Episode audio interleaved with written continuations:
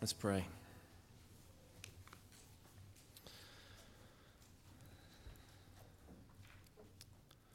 Father, we ask that you would meet us now in your word, and we pray, Lord, that you would speak to our hearts. Help us to understand how painful treachery is, and make us faithful, we ask. Cause us to know the one who was betrayed, that traitors might be forgiven. And we ask it in Jesus' name. Amen. I would invite you this morning to open your Bible to Psalm 55.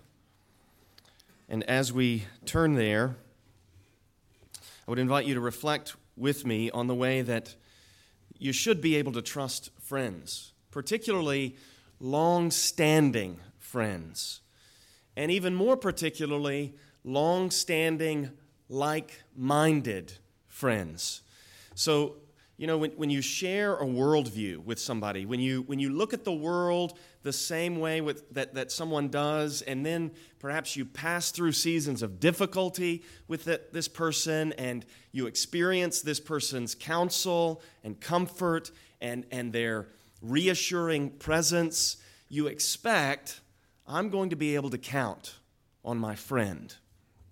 And I would suggest that in Old Testament Israel, there were, there were people like David who understood that God's purpose was to make all things new, to make all things right. And the way that God was going to do this was through this promised seed of the woman. And then these, these blessings, these promises were made to Abraham.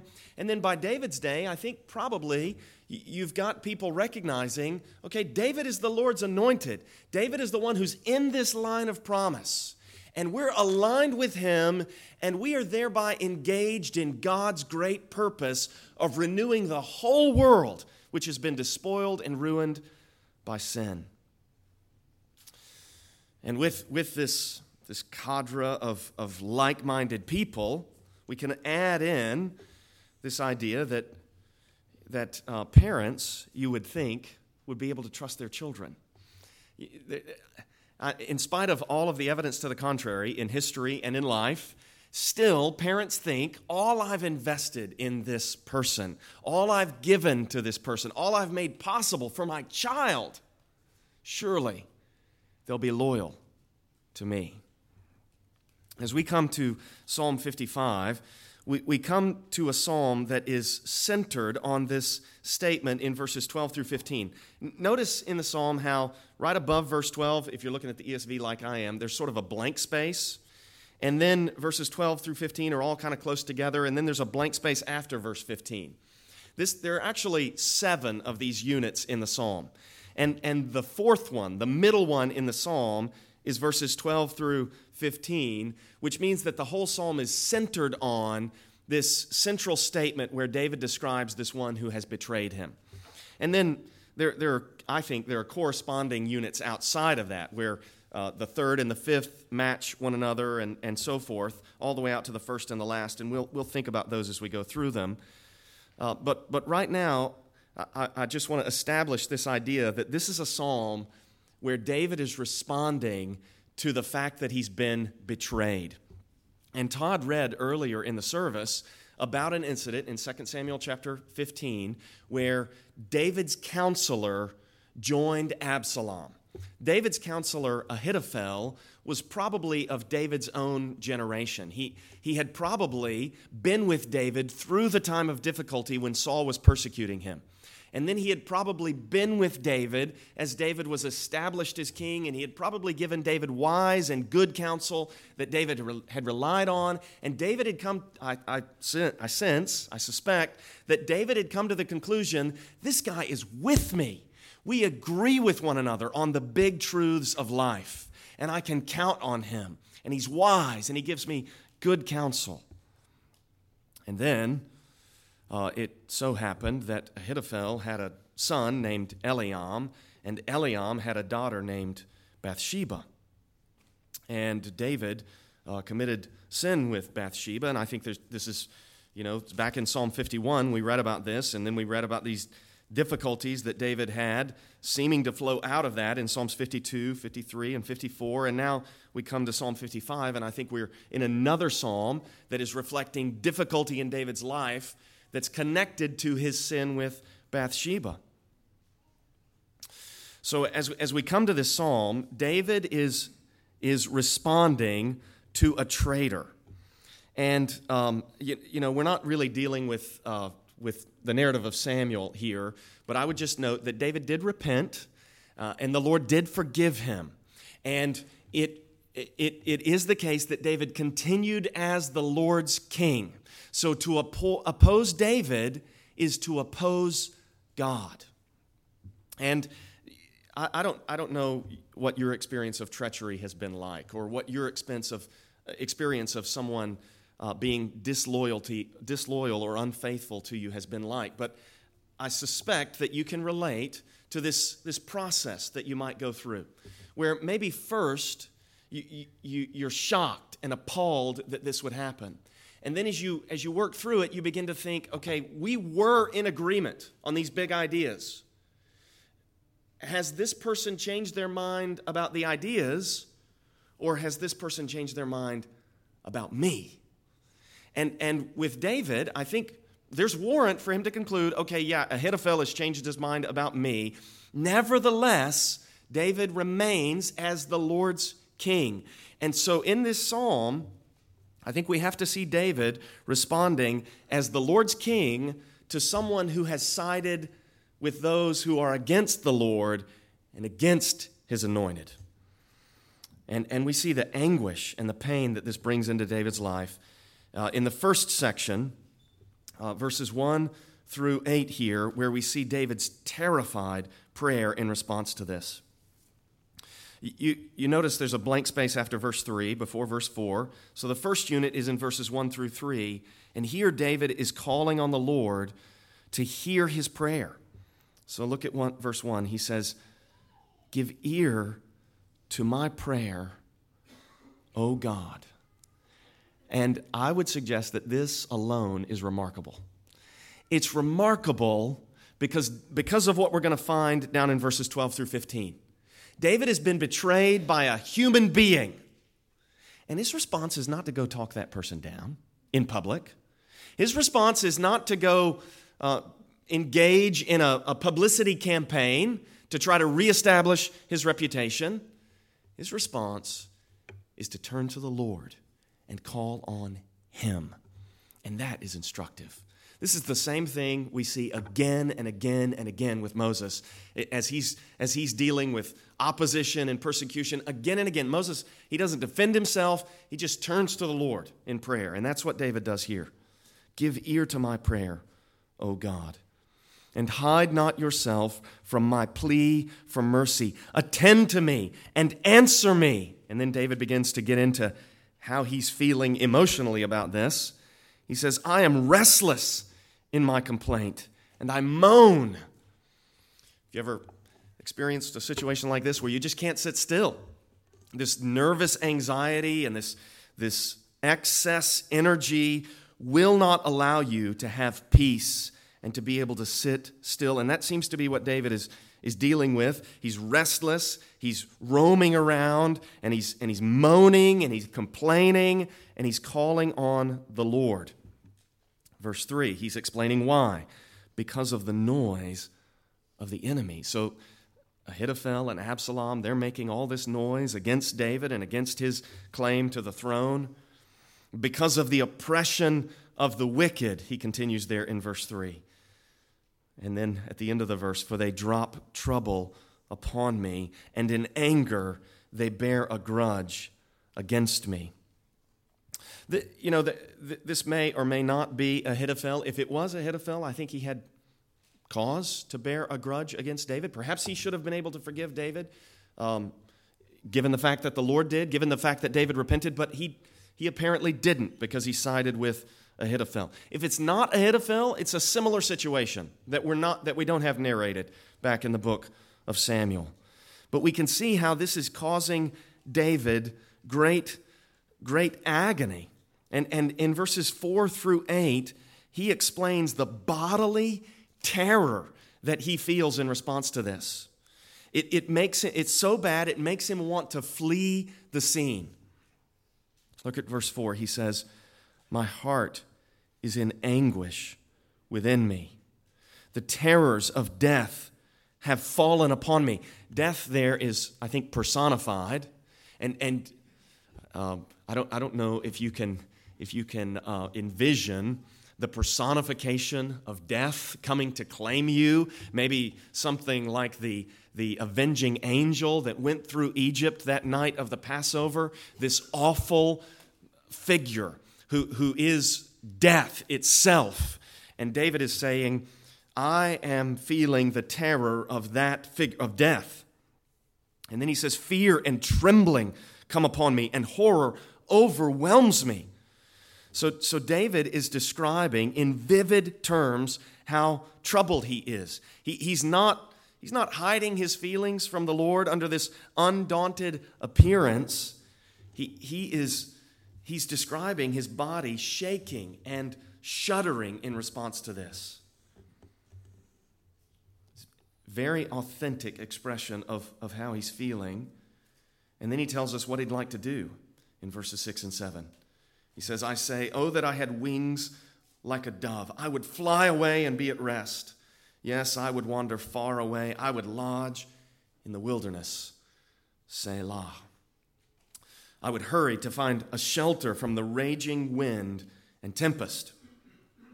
Now, I think what David is describing here is not what we read about in 2 Samuel 15, because we did read about David leaving the city, right? But he doesn't, he doesn't abdicate the throne. He doesn't give up on God's project of having him be the king in Israel. No, he, he leaves Jerusalem, but it's not like he just quits on God's promises or the nation of Israel. He, he gets out there and he fights against Absalom and Ahithophel, and he, and he sends people back into the city, and he does everything he can to maintain his position as God's king. In response to which I think we can say that he wanted to flee, he wanted to quit, but he didn't. He didn't abdicate the throne. He didn't say, okay, I'm done with Israel. I'm just going to wander away and be a nomad and be nobody out in the middle of nowhere. That's not what he did. He wanted to, verse 6, oh, that I had wings like a dove. And I would observe, wings like a dove are not the only way he could flee, right? He could get a horse or a chariot, or he could just walk off. But he doesn't do it. Instead, he continues to pray to the Lord Having explained his desire to quit and flee, he now turns to call on the Lord for justice. And then he stands fast to see the Lord act on his behalf. So, you know, I think there's a lot of talk about the Psalms that is partly accurate and then partly inaccurate. Because depending on who you read on the Psalms, they'll talk like, like these people are just quitting and, and like they're just giving up and they're expressing all these emotions where they're saying, I'm done with this. And okay, in part, yes. But you got to keep reading, don't you? Because when you keep reading, you see that they're not done with this. And they're not just giving up. And they're not just giving themselves over to their anger, anger and their agony and just yelling at the Lord, right? The way that some people describe the psalmist doing. That's not what's happening here. David would like to do that, but he's working through it, and he's, and he's going to come out on the other side. Uh, and, and yesterday I was reading a commentator on the Psalms, and um, she said, You know, in the Psalms, you have these expressions of empire and vengeance and violence and then she goes on a little bit and she says, These are not the values that we would want to give to our children. And I'm sitting there looking at that book and I'm thinking to myself, Oh, yes, they are. And the reason is because this is God's empire. And this violence and this vengeance is an expression of God's justice. And we most certainly do want our children to love God's kingdom and to love God's justice and to love God's righteousness being seen in the world. And that's what we see from David here in verse 9. When he says, uh, verse, verse 9, the ESV renders this destroy, O Lord. Uh, more literally, you could render this swallow up. This is the term that is used to describe the earth opening up its mouth to swallow Korah and all those who aligned with him. And I think David is invoking that. I think David means for his audience to think about those who opposed Moses. And, and what this is doing is it's saying, okay, for David, David is saying, as it were, I'm with Moses, and the people against me are like Korah and the rebels who joined with him. And what I want you to do, Lord, is what you did then open up the earth and swallow them. Why? To show that you're faithful to your word, to show that we can trust you, to show your people that they can believe in you because you do what you say you'll do. Destroy, O Lord, and then divide their tongues. This reminds us of, of Genesis 11, doesn't it? Where these people, they gather together against the Lord to build this big tower into heaven, and, and the Lord confuses the language. And you've got this guy in Genesis 10 named Peleg, because in his name, in his day, the earth was divided.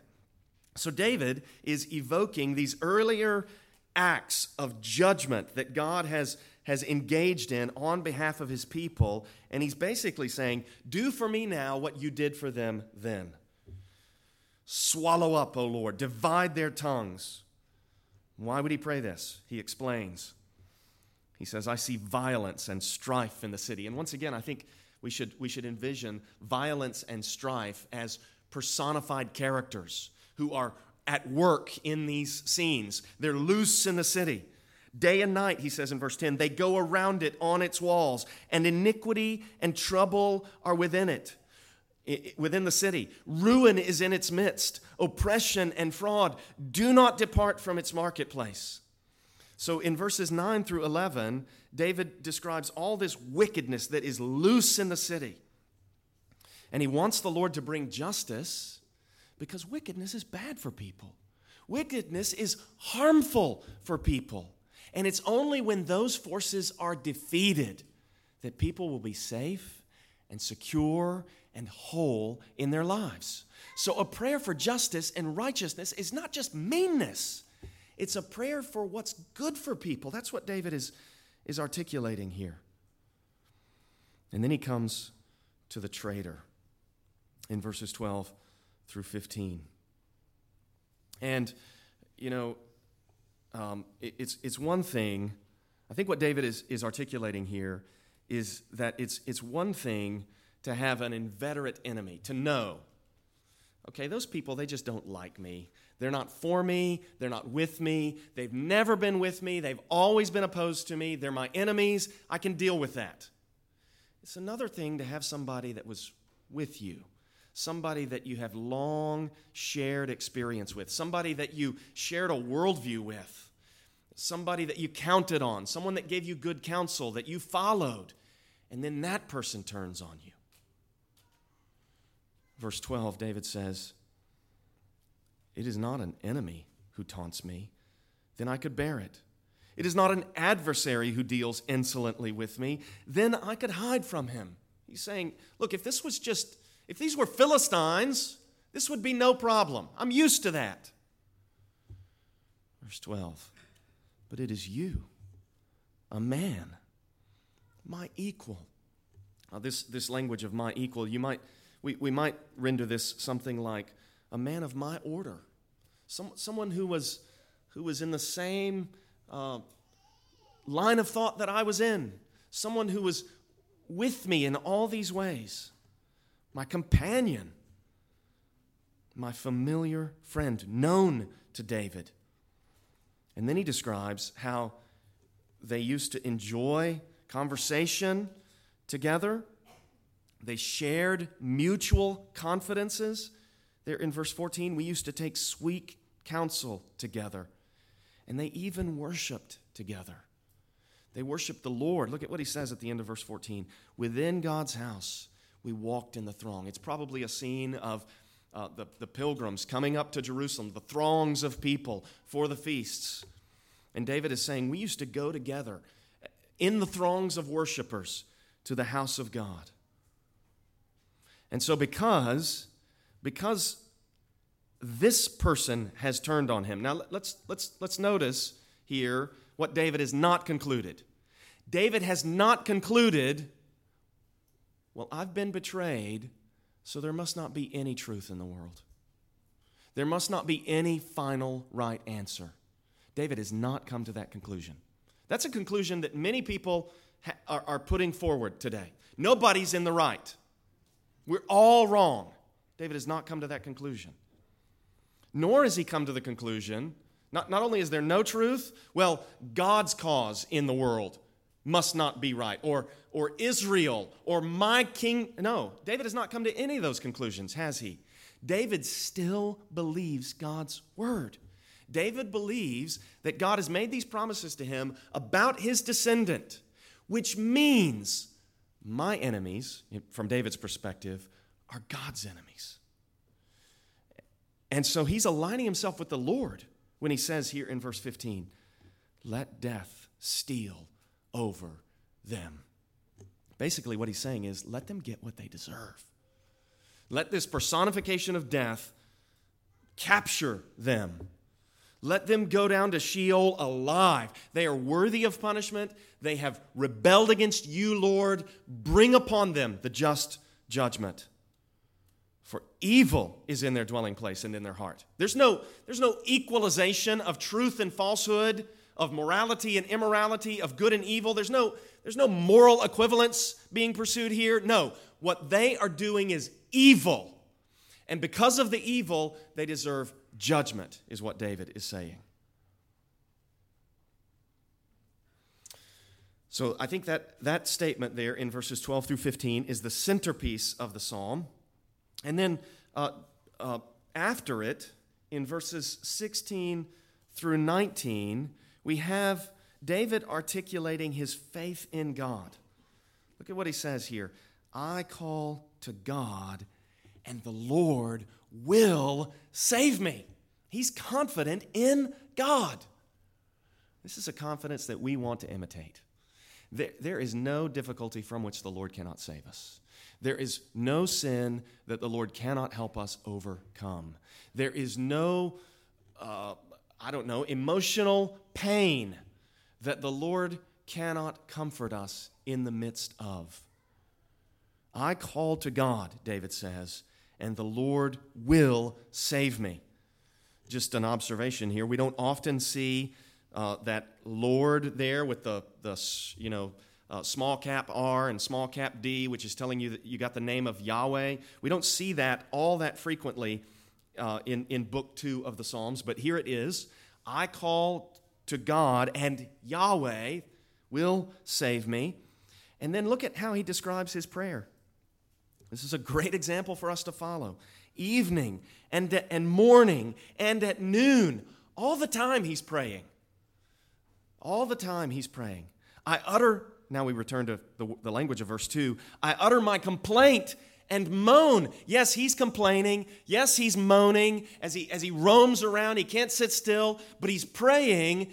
And it seems that his confidence that God is going to deliver him is on the rise as a result of his prayer. This is so, so instructive for us because what we see here is that when David finds himself in difficulty, he goes to the one who has the solutions to the difficulty. He goes to the Lord. I, look at what he says at the end of verse 17 there. I utter my complaint and moan, same words from verse 2, and he hears my voice. David is coming in accordance with God's word, in faith, and he's confident that he's going to be heard. Verse 18. He redeems my soul in safety. Uh, th- there's, a, there's a form here, this, this word that's rendered in safety.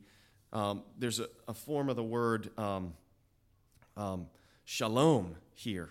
He redeems my soul in peace. He redeems my soul in peace from the battle that I wage. There are all these forces arrayed against him there in verse 18. For many are arrayed against me. All these people are against David, and he goes to the Lord. And he's confident that the Lord is going to reestablish peace and safety for him. Verse 19 God will give ear and humble them. He who is enthroned from of old. So here, David's knowledge of God as the everlasting one, the, the one true judge of all the earth, is assuring him He who is enthroned from of old is going to give me satisfaction against these people who are doing me wrong. And then at the end of verse 19, it's because they're unrepentant, because they do not change and do not fear God. So David is confident in the character of God that he's going to, he's going to judge the unrepentant. So uh, this section here in verses 16 through 19, it matches the section in verses 9 through 11, doesn't it? Because in verses 9 through 11, what you have is all this wickedness and all this evil at work. And, and it's like David's response to that is the one who is enthroned from of old is the one I'm trusting. So, so, so I think that these, these statements are corresponding to one another. And then similarly, verses 20 and 21 are going to correspond to verses 4 through 8, where David describes his anguish and, and his fear. And, and it, it seems that the reason he is so scared is because this guy has been so treacherous. So look at verse 20. My companion stretched out his hand against his friends. This guy didn't attack long standing enemies, this guy attacked his friends. And then, and then what he did was he profaned a sacred covenant. Look at verse 20 there. He violated his covenant. That is scary. That's frightful because you can't trust people. And, and it, who, who, who do this. You can't trust these kinds of traitors. And if, if a friend, a sweet counselor, is going to turn on like this, turn on you like this, who can you trust? He describes in verse 21 this shocking betrayal. He says, His speech was smooth as butter, yet war was in his heart. What would, what would speech as smooth as butter be like? I think it would be assurances of loyalty and, and not, not um, ones that would cause suspicion. Speech that was smooth as butter would be easy to accept. It would be gliding down smoothly. It's, it's, it's easy to say, well, nobody's going to question him. Look at, look at all these professions of loyalty. Look at this long standing record of faithfulness. His speech was smooth as butter, yet war was in his heart. Even as he's saying all these kind things, he's planning, I'm going to turn on him. First opportunity I get. His words were softer than oil, David continues. His words, his words made, made things move smoothly. He was so faithful. Yet they were drawn swords. The, the, the kind words were weapons. They were weapons being used to prepare the attack. This is a man who's profaned a sacred compact. He, he spoke these words of assurance and reassurance and fidelity and loyalty, but in his heart he meant to make war on David. All those nice statements, they were hostile weapons ready to strike. This outrageous treachery, it's remarkable how, how David is using his own experience to instruct other people. This outrageous treachery is providing David with an opportunity to instruct others. And what he wants others to do is to do as he has done in verse 22, where this is, this is a, a command now. In the midst of this response to this wicked traitor, he, he, he utters a command, apparently to those who agree with him Cast your burden on the Lord, and he will sustain you. You know, there's some statements in the Bible that you just look at and you think to yourself, Am I going to believe this or not? Cast your burden on the Lord, and He will sustain you. You can believe that one. You can believe it. You should lock onto that. Cast your burden on the Lord, and He will sustain you. This word for burden here, it's, rela- it's related to the, a verb that, that means uh, to give. Cast what is given to you, something like that, we could say. Cast what is given to you. And in, in this context, clearly, what is given to David, it, these difficult circumstances, cast it on the Lord, and he will sustain you. And then at the end of verse 22 there, he will never permit the righteous to be moved. He will never permit the righteous to be moved. It's the Lord keeping the righteous, isn't it? It's the Lord making it so that the righteous don't stumble. It's the Lord making it so that they don't slide away. And there's a there's a, a there's a two-sided thing here, isn't there? Cast your burden on the Lord, he will sustain you. In fact, he will never let the righteous. Who are the righteous? They're the ones that are going to cast their burden on him. That's who they are. They're the ones who are going to repent of sin like David. They're the ones who are going to believe God's promises like David. That's who the righteous are. Cast your burden on the Lord. He will sustain you. He will never permit the righteous to be moved. We cast our burdens, He sustains. He holds us fast. But, verse 23, here's what the wicked get. We're getting outcomes in verses 22 and 23. And in verses 22 and 23, we're getting sort of the correspondence to verses 1 through 3. David is he's praying in verses 1 through 3 and then he's describing the outcomes in verses 22 and 23. Here's what the wicked are going to get. But you, O God, will cast them down into the pit of destruction. An- another way to render this pit of destruction would be something like the deepest well of the pit. You're going ca- you're to put them where they deserve to go. You will cast them down into the pit of destruction. Men of blood and treachery shall not live out half their days. Uh, um, this is a statement that says if you live to kill other people, if you live to betray other people, that's going to circle back around to you. And it's, it's going to come calling for you. You live that way, you will not live to be an old man. Men of blood and treachery shall not live out half their days. But then at the end, David says, But I will trust in you. So there's a clear contrast. Why would, why would someone betray the king of Israel? I think we get an insight into it in, in the Mark 14 passage that we read. Uh, in, in other gospel narratives, um, we, we read that it was the anointing of Jesus in, that in part incited Judas to go and betray him. And even in the Mark 14 passage, after Judas, Judas is probably among those who are scolding Mary for anointing Jesus because this could have been sold for all this money that, of course, we wanted to give to the poor. But then what does he get from those seeking to kill Jesus? He gets money from them. Why does he want money? Because he wants to make his life more comfortable, because he wants to provide for. I don't know what he wants money for, but we all understand that, don't we? Why would somebody pursue blood and treachery to advance their own cause? You go that way, you live for yourself, it's not going to turn out well for you. But you commit yourself to the Lord and His cause and His purposes, and it will turn out well for you. You trust Him. As we, as we bring this to a close this morning, um, I, I, I want to return to the idea that David was betrayed in, in 2 Samuel 15 not only by Ahithophel, his counselor, he was betrayed by Absalom, his son.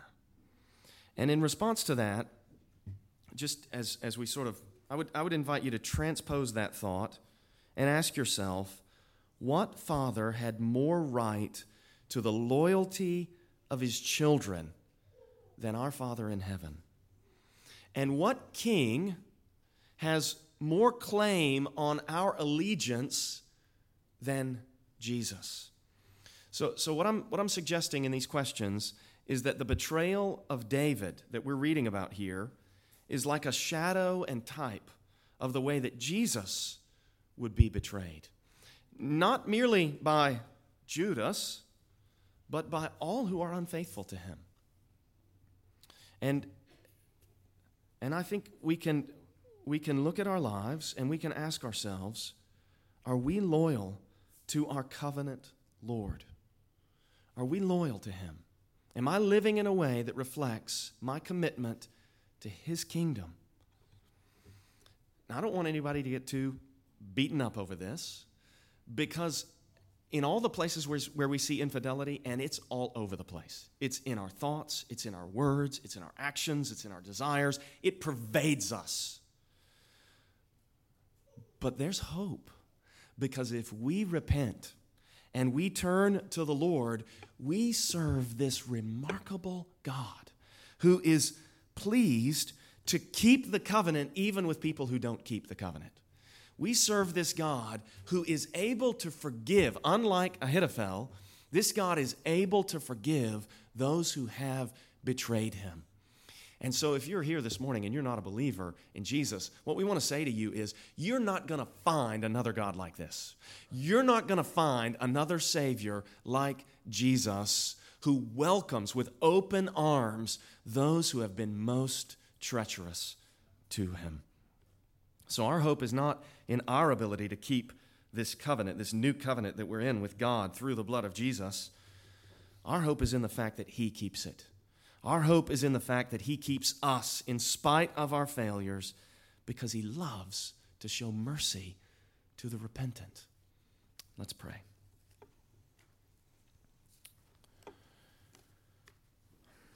Father, we pray that you would help us to think ever more deeply on the fact that Jesus was betrayed and alone, abandoned and forsaken. And as a result of that, we are never alone. And Lord, we pray that you would cause this, this overwhelming love to transform us. God, we don't want to be wicked. We don't want to be unfaithful. We want to be holy. We want to be devoted to you. And so we pray that you would do the work. Lord, we pray that you would help us to believe the words of this psalm, to cast our burden on you, and to experience your sustenance, and to experience your power, making it so that we are never moved. Do it, Father, we ask, for your glory in the name of Jesus and by the power of the Holy Spirit, amen.